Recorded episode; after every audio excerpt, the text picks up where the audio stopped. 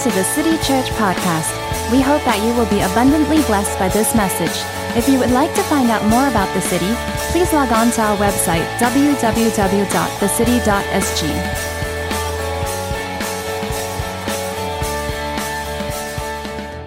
You today I'm just going to talk about this thing. I've been preparing, uh, thinking, meditating on it, and I just felt that today, even as I just come and speak, I just want to talk about this thing called the revelation of Jesus. Whatever that guy had experienced, a stranger who, who has a ear that's deaf, and when someone begin to witness to him what Jesus could do and what he can do and, and experiencing the power and the reality of Jesus right there, he, he actually had an encounter with a revelation of Jesus. He said, yeah, God. Fake stuff don't come from Jesus. He had a revelation that Jesus is real. And I just want to talk about this thing called the revelation of Jesus. Don't worry, I'm not going to turn to the Bible to read the book of Revelations. I mean, some people are pretty scared of it, but I just want to talk to you about this, this whole aspect of the revelation of Jesus and how I believe it is the church's greatest need today. Because we cannot give to someone what we do not know or what we do not have. If we can't, if we don't have a revelation of Jesus in our personal life, we can never release that or to be a witness of Him to a world who has yet to know Him. And one of the greatest needs of the church today is the revelation of Jesus. Why? Because Jesus is the perfect image of God made manifest on the earth that we can see so that we can know Him, know God. And the second thing, oh, it's my first time doing PowerPoints. I spent all night doing it. and it's black and white, guys. A bit of blue. You'll see the blue eventually, right? Why the revelation of Jesus? Because Jesus is the perfect image of God to show us what God is like so that we can know Him. And not just that, but Jesus is also the perfect image of man to show us what man is like so that we can become like Him. And I want you to know that prayer is the only medium that God has ordained or designed for us to connect with Him and to know Him. And I just want to bring this, this one thing here to just break and shatter your paradigm of prayer because I want you to know the goal of prayer is not so much that we can, it's more than just an, about answered prayer. But the goal of prayer is to know and to encounter the heart of the one whom we are talking to. Prayer becomes unsustainable if we all we focus on is about the outcome. Because whenever there's a delay of outcome, guess what happened? We lose heart in talking to God. And guess what? Eventually, we just lose heart in praying, and eventually, we don't pray anymore. If our focus is always about looking at the outcome and the answer prayer, we lose the we miss the point. Because the purpose of prayer is simply is simply this: that we may know Him. That in the process of asking Him for something that he, we want Him to do, we actually get to know Him in the midst of the process that He revealed His heart to us and we got to partner with Him and to see God move on the earth. Prayer become unsustainable when we are focused on the outcome rather than the person we are talking to, and when the things that we are praying gets delayed, we become weary and discouraged, and we stop praying. For example, when at first the few times we when God impressed upon our hearts to have to pray for revival, we call the church to pray. Wow, church wide prayer meeting for a few weeks. After a few weeks, nothing much happened. Eventually, guess what happened? The prayer meeting became a little bit tiring. So eventually, the church-wide prayer meeting ends up to become a ministry for those people who enjoy praying, called intercessory ministry. But the thing is this God has called the church to be a house of prayer, to, to pray. All of us are called to pray. But the problem is this when we when we lose heart because when we don't see an outcome we get weary and discouraged so eventually we just find people who enjoys praying to pray lah and it becomes intercessor ministry. And this selected few people are the sell on people who love to pray, which is people like labeling me now. This guy, prayer guru. Sell on, like to pray all the time. It's not, it's not supposed to be like that. And that's why we label all the aunties who wear the prayer shawl and go to prayer meeting always rocking. We say, oh, these are the people who really gifted in prayer. It's not that. That's not supposed to be. The only way prayer can be sustainable is when it is driven by the pursuit of knowing the one that we're talking to. Is if your eyes is caught on on the one that you are talking to more than the outcome that he can bring for you or bring to you, you will stay in that place of gazing and be in, be found in that place of his presence fully satisfied. Be it an outcome or not, because just by being found in that place of knowing him satisfies you completely. And that keeps you in a place of prayer. That's how sustainable prayer happens. I'm giving you a key to have a sustainable prayer life, enjoyable. Don't focus on outcome. Focus on the person that you are praying to. And the only reason why we find prayer boring is because we have yet to realize whom we are talking to. This is a reality check.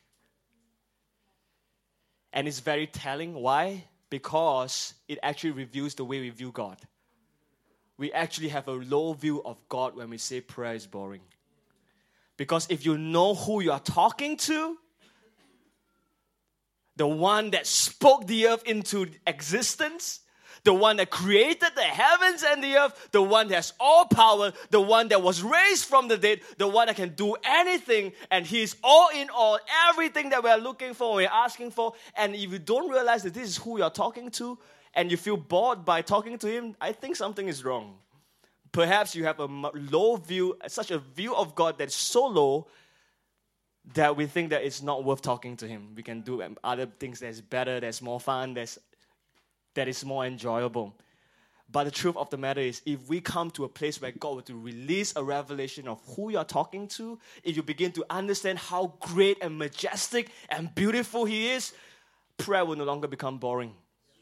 In fact, you will be fascinated all day long. In heaven right now, the, raise, the reason why all these majestic creatures can sing day in and day out, night and day, for thousands and thousands of years and all the way to eternity is simply because God is too beautiful. They could not go anywhere else to see any other things. there are four living creatures around heaven that, is, that their preoccupation, or rather the occupation that God gave to these four living creatures with funny heads, cow, man, eagle, and lion. And not just that, they have six wings, and all around their bodies are eyes. Eyes inside, eyes outside, eyes on top, eyes below. Everything on his bodies are eyes, and their occupation is to simply look at God and burn. This is their occupation in heaven. And they have and God gave us two eyes. And I, I guess the eyes that He created for that on our body, in our, I mean, our, our sensory, is so that we will not gaze in any other thing else, but to gaze on the one who is the origin of beauty. He is the definition of beauty. Our eyes were made to behold beauty, and the one who is the originator of beauty is the one who created it. And if your eyes are caught on to the beauty of who God is and who Christ is, you will stay there for a long time. I guess that's why in heaven, for all eternity, this is what we'll be doing. Looking at him and to ascribe to him what we look, what we see. Worthy, great are you, majestic, holy, wonderful, amazing. We sang the song Beautiful Savior. How much of that has become a reality that He truly is far more beautiful than gold, silver, or the precious stone that we own. Because He's that worthy, you will give it all up to pursue that. You know, there's one man in the Bible that has a different view of God. In fact, he has such a high view of God that he did some of the most radical things that no man had done in history. And the man that we know, most of us will know him, his name is David. King David, the king of Israel, the boy that God mentioned as a man after his own heart, has great esteem in of, I mean a great esteem in the God of Israel. In fact, he has one obsession, and this obsession is consistent throughout his entire life. Whether he was a shepherd boy to an old king or a great warrior, there's only one obsession that he has. And the obsession is to simply to know him, to worship him, and to talk to him all day long. How do I know? Psalms 27, verse 4. Have you ever, we all know that if you put someone in a pressure cooker, the real stuff comes out, right? you know who they really are. Psalms 27 is basically that verse, that, that psalm that tells you what David, who David is really like, or what he's really like. Can you turn with me to Psalms 27? You see, David is a busy man. Why? I think he has a lot of things to do. Why? Because he runs a nation. But yet, in the midst of his busyness and running the nation and, and being a part of the most, some of the most exciting things in the world, like fighting in a war, not that fight, not, not that exciting, or to enjoy the comfort of his palace, or to have all the concubines and yeah, that is that is like back in those days. But yet, there's only one obsession that manifested throughout the life of David. And Psalms 27, verse 1, is, I just want to give you a context of the Psalms. David was in battle. He's actually stuck. He was in a pressure cooker. He was surrounded by his enemies. People want to eat his flesh up, cannibals. People want him dead, and he was being surrounded. He has no way out. And then, there in that place, he remembered some of it, the moment that he had with God. And he said, The Lord is my light. There's some blue words there. The Lord is my light and my salvation. Whom shall I fear? The Lord is the stronghold of my life. Of whom shall I be afraid? Verse 2. When evildoers assail me and to eat up my flesh, my adversary and foes, it is they who stumble and fall. Though an army encamp against me, my heart shall not fear. Though war rises against me, yet in this I will be confident. What is the thing that he will be confident? Let's go to verse 4. Famous Psalm of David that we all love. One thing have I asked of the Lord, and I will seek after, that I may dwell in the house of the Lord all the days of my life to what? To gaze upon the beauty of the Lord and to inquire in his temple. You have to understand when David became a king, the first thing that he did when he entered into his administration is not to set up a ministry of armed forces or set up a ministry of finance. Neither the first thing that he did was to set up a ministry of manpower, but the first thing that he did was to set up the ministry of the priesthood. In fact, before he could even set up the ministry of the priesthood, he paid a huge price to run after the presence of God that was lost in Israel. The first thing that he wanted to reinstate in the nation of Israel is the presence of God. And he went after the presence and he paid a huge price. You know how many cows he slaughtered to bring it back? You know, cows is the commodity of the days of Israel. Like, all these are like my asset. And David slay them like every six step and then Q1, every six step Q1, It was like a blood trail, and then he just danced around with like almost naked, and and he took a lot of effort, paid a lot of price, not just physical price but dignity, and he brought the presence of God back simply because his heart is consumed with one passion. And you know, as long as David reigned as a king, there's not one day the name of God is being sung that's not being sung in the city of Jerusalem. Every day when you walk into the city of Jerusalem, when David is ruling as a king, you will keep on hearing the praises and the songs of God. Day and night, 24 7, God is being worshipped and his name is being lifted in the city of David. Day and night, as long as David was king, there's not one day that's silent. In fact, it feels like Disneyland everywhere you go is like the music, the, the you know. I think in heaven, something like that. Maybe there's some pipes that play worship music wherever you go in heaven. It's like angels singing, you know, it's saints with choruses, and and this is exactly like this is what happened in the city of Jerusalem. And and I've been to Israel last year, and I went to a tour, and the guy the guy brought us to the place where David saw Bathsheba place where he, where he saw Bathsheba is also the place where you can actually overlook the temple. And it's so near that every night David could hear the singing. Because he just wanted to be so close to the presence of God. He just wanted to be so close to keep hearing the names of God being lifted. And every night he will hear the psalmists, the sons of Asaph, the sons of Korah, Keep singing the name of God. Have you ever wondered why all of a sudden, in the midst of the pressure, when the pressure becomes heightened, the thing that comes out from him was, The Lord is my light and my salvation. Whom shall I fear? You know who a man really is when you begin to press and squeeze him in the place of pressure.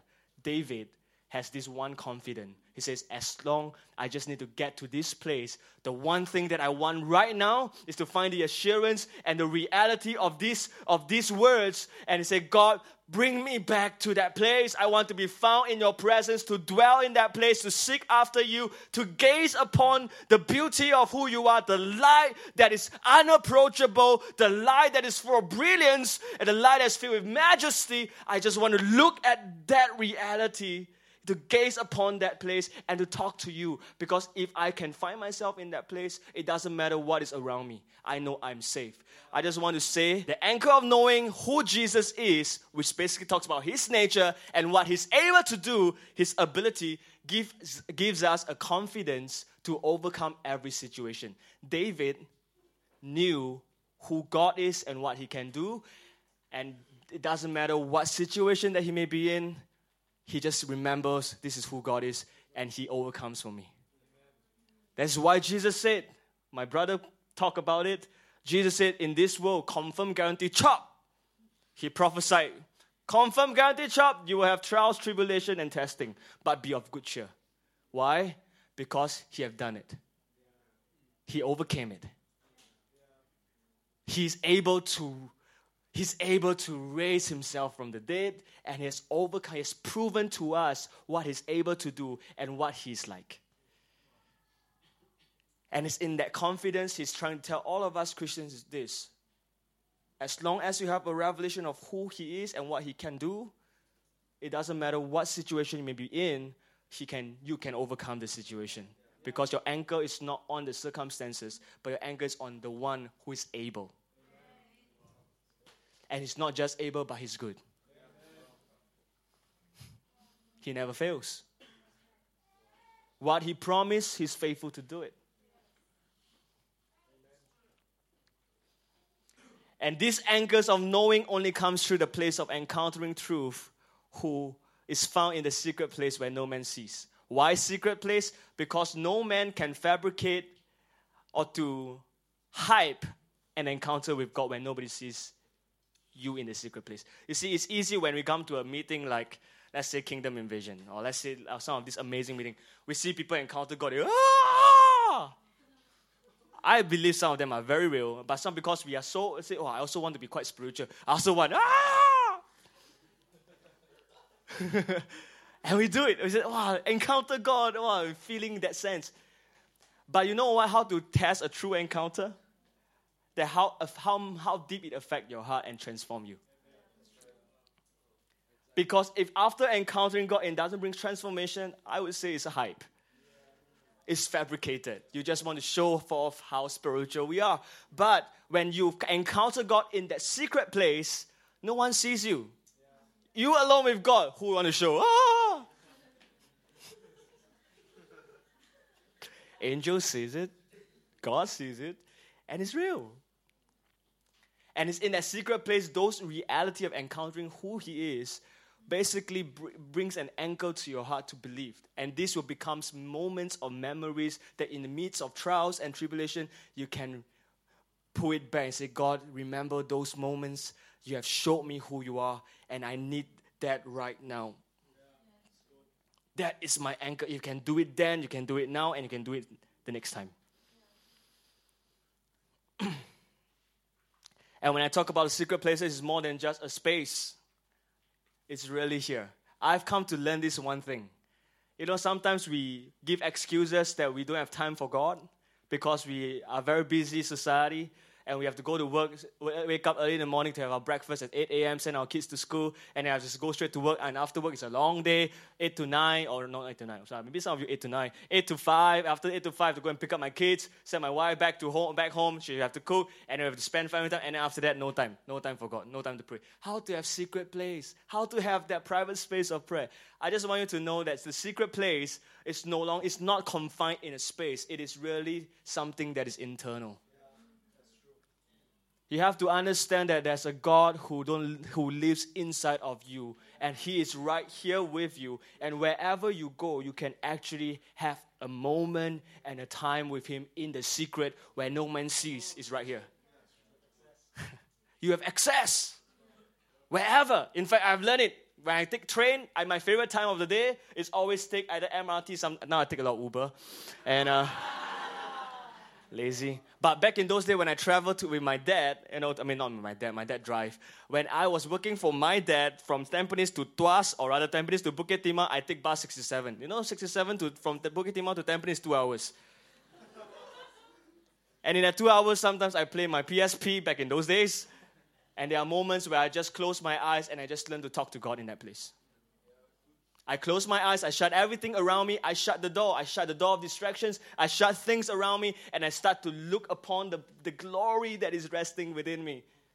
And I start talking to Him with Bible scriptures and stuff like that. You see, we, it's not an excuse that we don't pray because the truth of the matter is not being confined in a space because the person that you are talking to lives inside of you and you can commune with Him day and night, even in your sleep. I want to give you some practical application that I believe it will help you because after telling you all these things, right, I just want to give you some practical application. Doing PowerPoint helps me to do all these things, right? I don't used to do this. Psalms 27, verse 4, David gave us a few practical aspects, all right, is this. He says, One thing have I desired that I will seek after is to dwell in the house of the Lord all the days of my life and to behold, to gaze upon beauty and to inquire in his temple. These four things is something that's so practical I want to give to you that you can actually do it anywhere you want. And all you need to do to seek after is simply to, to, that means make time to find yourself in His presence. I want you to know there's no there's God's presence is made open for us to access anytime, anywhere. Why Jesus ran the veil? You don't have to go to a temple to find the presence of God. In fact, Jesus ran the veil and his presence is in our midst. The problem with us is this. Some, his presence, he's always with us. The only thing that we need to do is sometimes to find and navigate and to begin to accustom our spirit to the sensitivity to, incl- to basically to, to in tune, attune our, our spirit to the presence of God. He is here. He is inside of you. He is around you. And you just need to find time to just quieten yourself down and to search and scan and to begin to accustom your spirit to the presence of God that is all around you and within you. And not just that, to dwell in, to make space for God to speak through His word in His Bible. You see, one of the things that I can do with the Bible is this. You have now you have you have handphone, right? We can say, oh, no, I know I've never bring Bible to work, lah, too heavy. Never mind, you bring phone everywhere you go. You every time Facebook, right? Oh, young people, oh, no excuse. Instagram or Snapchat.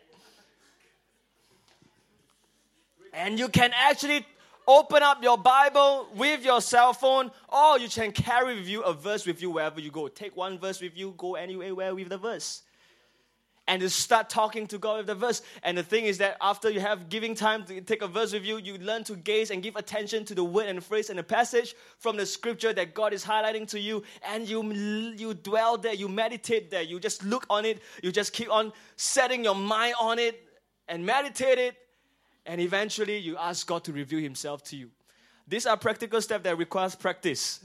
I want you to know practicing the presence of God is something that is doable it requires a little bit of effort at first, but as you begin to jump out of your comfort zone and practice these few steps, you actually can get into a place of accessing in a place eh, access into God's presence and to know Him and to ask Him to reveal Himself and the revelation of Jesus to you wherever. You can grow in intimacy daily. Okay, I'm going to move beyond the practical applications. Turn with me to Matthew chapter 16. And this is where I'm going to camp at, and after, after that, I'm going to close. Matthew chapter 16, verse 13 to all the way to 19. All right, I'm going to read it. You guys there? Okay. Verse 13. I think we have preached this before, and I just want to re, re- revisit this again. In verse 13, it says, Now when Jesus came into the district of Caesarea Philippi, he asked his disciple, Who do people say that the Son of Man is? And the disciples reply and say, Some say that you are John the Baptist, others say that you are Elijah, and others say that you are Jeremiah or one of the prophets. And then Jesus said to them again, But who do you say that I am? And Simon Peter replied, You are Christ, the Son of the living God. And Jesus answered him and says, Blessed are you, Simon Bar Jonah, For flesh and blood has not revealed this to you, but my Father who is in heaven. And I tell you, my church, I will build my church, and the gates of hell shall not prevail against it. And I will give you the keys of the kingdom of heaven. And whatever you bind on earth shall be bound in heaven, and whatever you loose on earth shall be loosed in heaven. And then he strictly tell them not to tell people that he's Christ. All right, we all know this passage of scripture. It is like the question that Jesus will ask Who do people say that I am? And he says, Oh, some say that you are this prophet and that prophet. And then Jesus asks a very directive question about to something that's more personal. But what about you? Who do you say that I am? I know Bill Johnson said this about me. I know Pastor Daniel said this about me. I know Constance said this about Andre says about me. They know me. They can say this about me because I think they know him because of the secret place that they have with God, the intimate relationship they have with God. But what about you?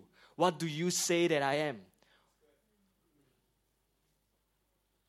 How much of me do you know?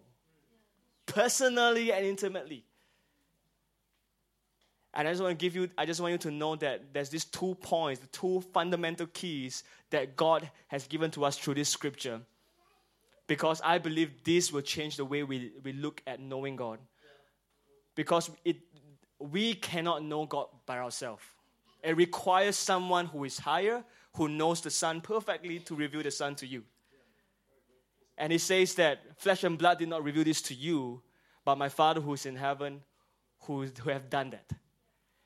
Can I just let you know that it takes God to know God? Yeah. And second thing, it's not just that, but out from that experience of him uttering to Jesus who he is, and Jesus responded to him and tell Peter who he is. And it takes God to know myself.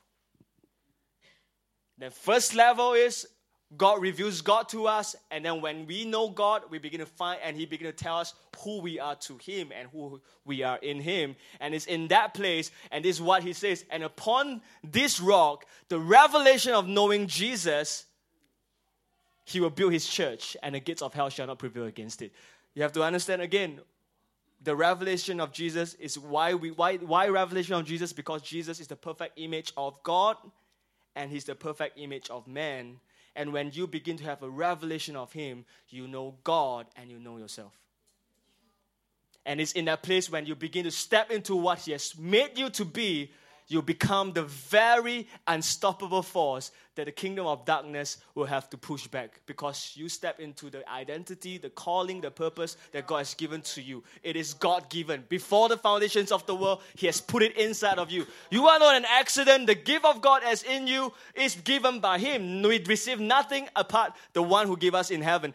I want you, all of us here, to know we may be all different, but every one of us is a gift of God and it requires you to know him first, and then eventually he'll tell you who you are. And as you begin to agree with him of who he said that you are, you begin to step into this thing called the church, the ecclesia, the body of Christ. And when collectively, with all of us here, begin to find out who God is and who we are, we become the ecclesia, the church, and we begin to function in the fullness of who He is on the earth, and the gates of hell shatters.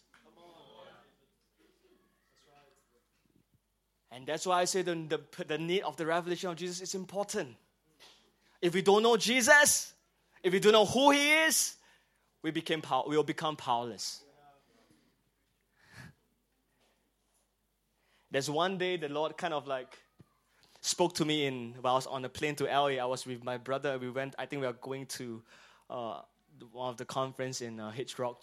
And then I was kind of like meditating and talking to God on the plane, having my secret place with God at the heights of don't know how many thousand feet above sea. And then I keep asking God this question. I say, God, I want authority. I want the key of David. I want the authority of Jesus. I want the authority that you have for your people.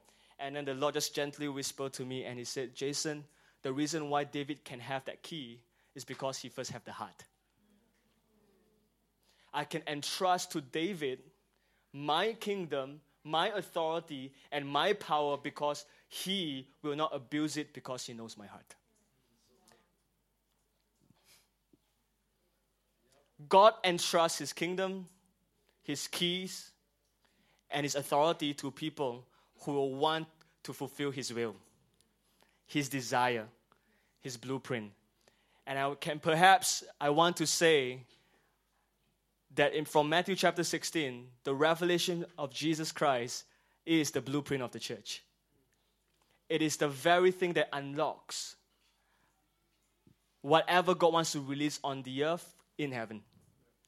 And the way God wants to build his church is by us knowing him personally, and through that place we know ourselves and we step into that role of obeying him and living out what he has called us to do and be. He says, I will build my church. Upon this rock, I will build my church, and the gates of hell shall not prevail. Upon this rock, the revelation of Jesus, upon this, which means that the revelation of Jesus, the head of the church, is the blueprint of the church. That we model and follow after him. But we have a challenge today.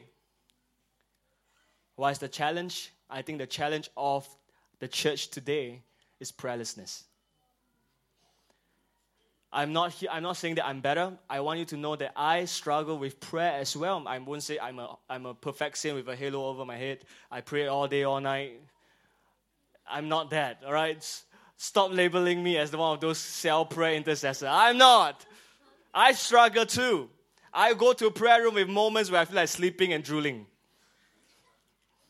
But this is, this is the reality. I think the, one of the great challenges that we have in the body of Christ today is prayerlessness. If I were to make a poll right here, how many of us really praise and spend quality time with the Lord?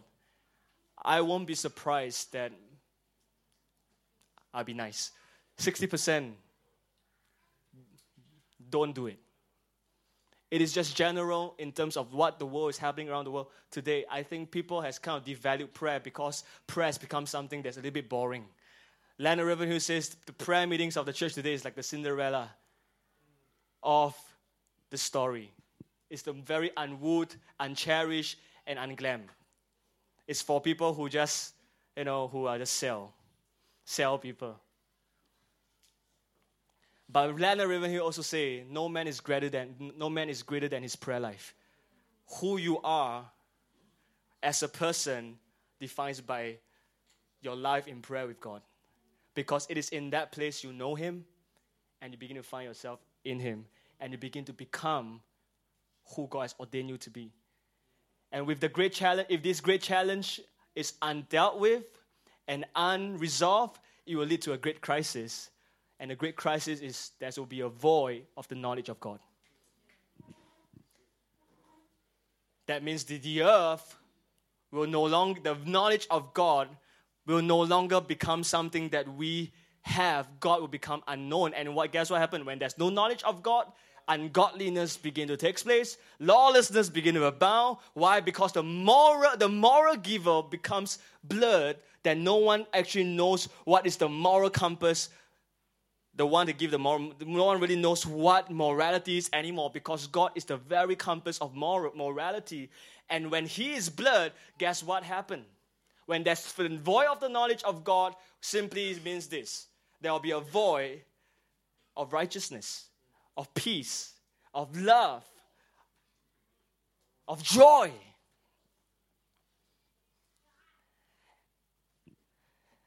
And not just that, when there's a and there's a void of the knowledge of God, we will also see the church void of power and authority.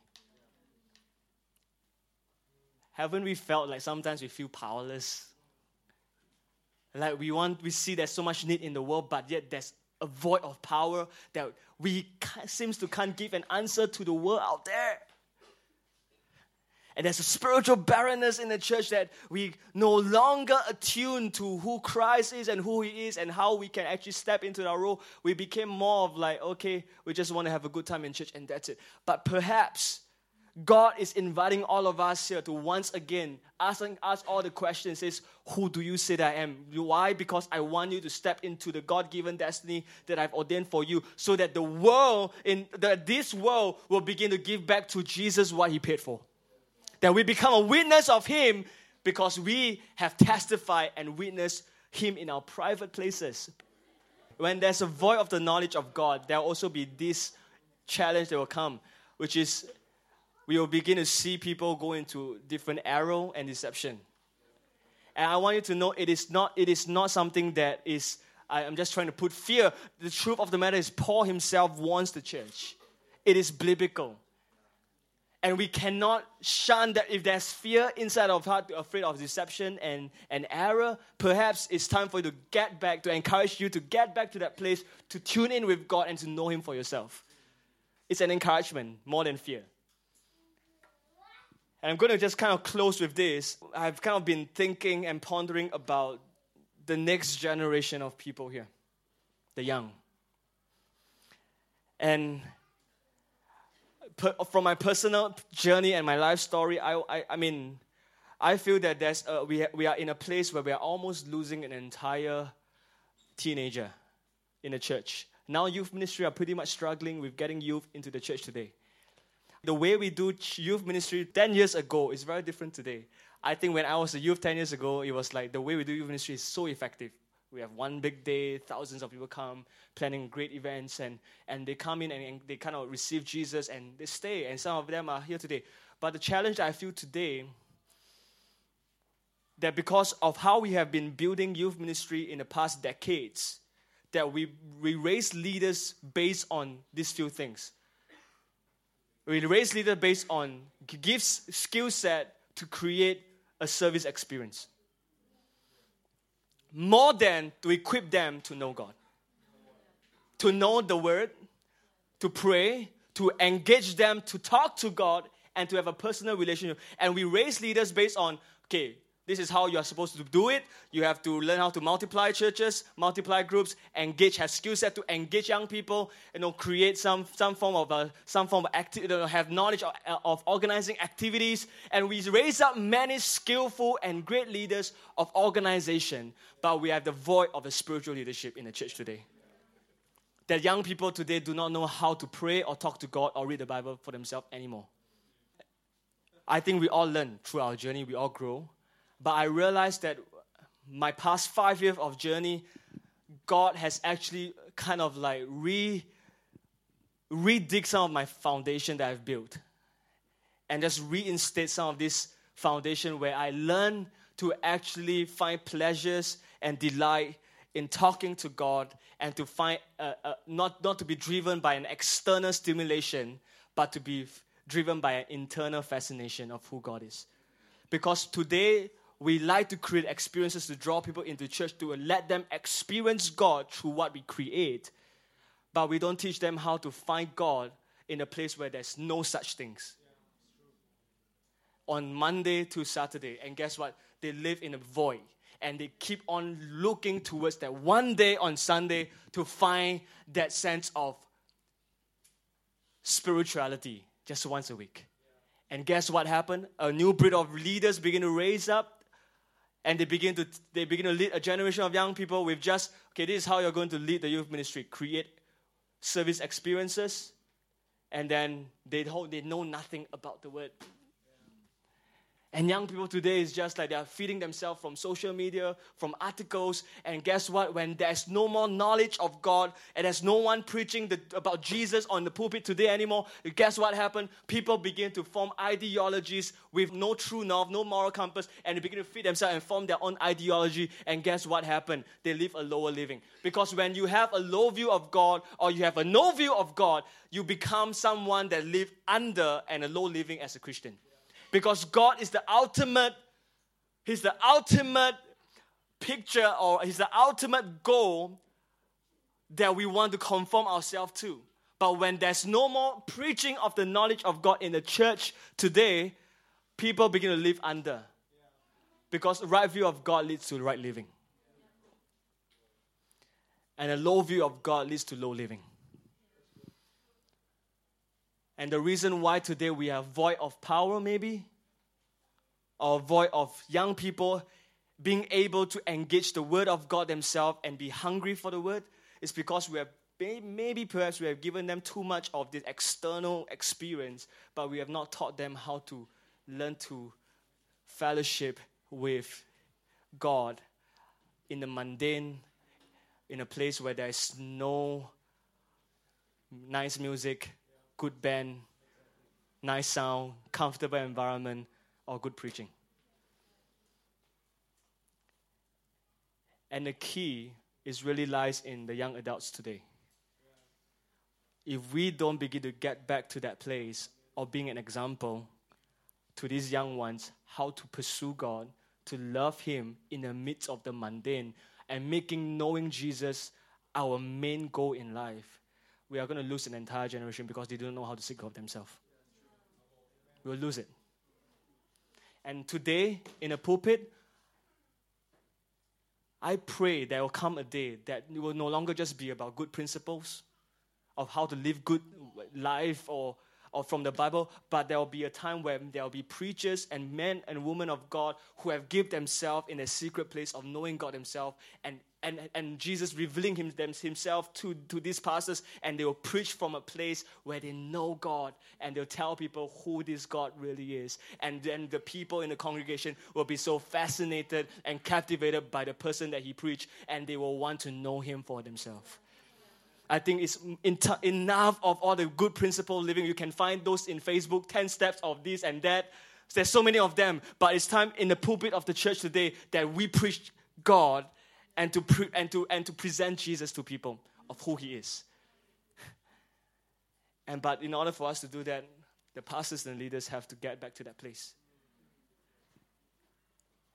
And so this is my conclusion and my invitation, I think the remedy of, of what the young people needs today in order for us to see a new emerging generation to rise up, to not be swayed by all sorts of doctrine.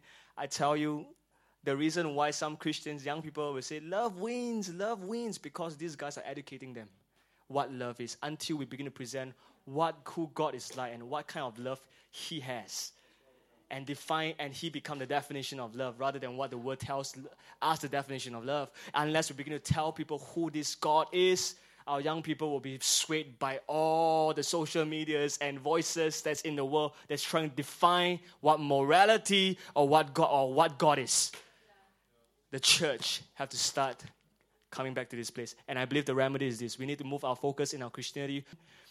From external stimulation to an internal fascination of Christ, the Creator who is dwelling in us, and we learn to behold Him. Behold the glory that is within you. Guys, I want to encourage all of us here today. God has breathed His Spirit and He gave Jesus to you. He paid the price so that He can live inside of you, is so that you can begin to engage and behold Him and you get transformed from glory to glory and become the person that God has in, intended you to be. And I want to encourage all of us to start living the life of prayer and to begin to pursue the revelation of Jesus. I am very zealous for the next generation. In fact, I am actually contending and praying for these guys a lot because I realize that if we don't begin to step up as young adults or even parents to role model to these guys, if we don't begin to model after these guys and show them how to live that kind of life, we're going to lose an entire generation. It's going to become a downward spiral. If we don't resolve the great challenge in the church today, which is prayerlessness, we are going to lead into a place of crisis called a void of the knowledge of God. And when there's a void of the knowledge of God, we'll have an entire generation of people, young people, will not know, who will not know God. And we lose them to the world. And youth ministries today, if I could just encourage, may you may your focus not be raising up a group of leaders that will just be good in organizing things and to create a good experience one day or two days or in a cell group or to multiply or get people into the church and then to just grow a group. If your focus will be to teach them how to pursue God and love God, you actually win a generation. Fire is contagious. When a man is on fire, people will see them burn. It's contagious. When I see a man give his heart wholeheartedly pursue God, I get inspired. I, when I look at men like Bill Johnson, who gave up everything that he had and says, God, I'll just pursue this one thing, you, revival. And because of one man's pursuit of him, impacted an entire generation of men and women on the earth today. Because of one man's pursuit of wanting to host the presence of God and saturate the earth with day and night prayer, a man by the name of Mike Bickle gave himself to build a community of prayer and to exalt Jesus day and night. And now it becomes a phenomenon across the world. And young people today are learning to engage the Bible by singing and praying and being discipled in that place of prayer again. I think God is looking for men and women today in the church, in the body of Christ, who will not just come on church on Sunday, but he will become, they'll become the church that God has ordained him or her to be. And first and foremost, you have to start beginning to say, God, I want the revelation of Jesus. I want to know you because you are the perfect image of God the Father. Through you, I know God, and not just that, that you are the perfect image of a man, and I want to be like you. And this is my pursuit to know you. And so that I can step into what you have called me to be and begin to give back to you what you deserve. May the lamb that was slain receive the reward of his suffering. We owe the world an encounter with Jesus.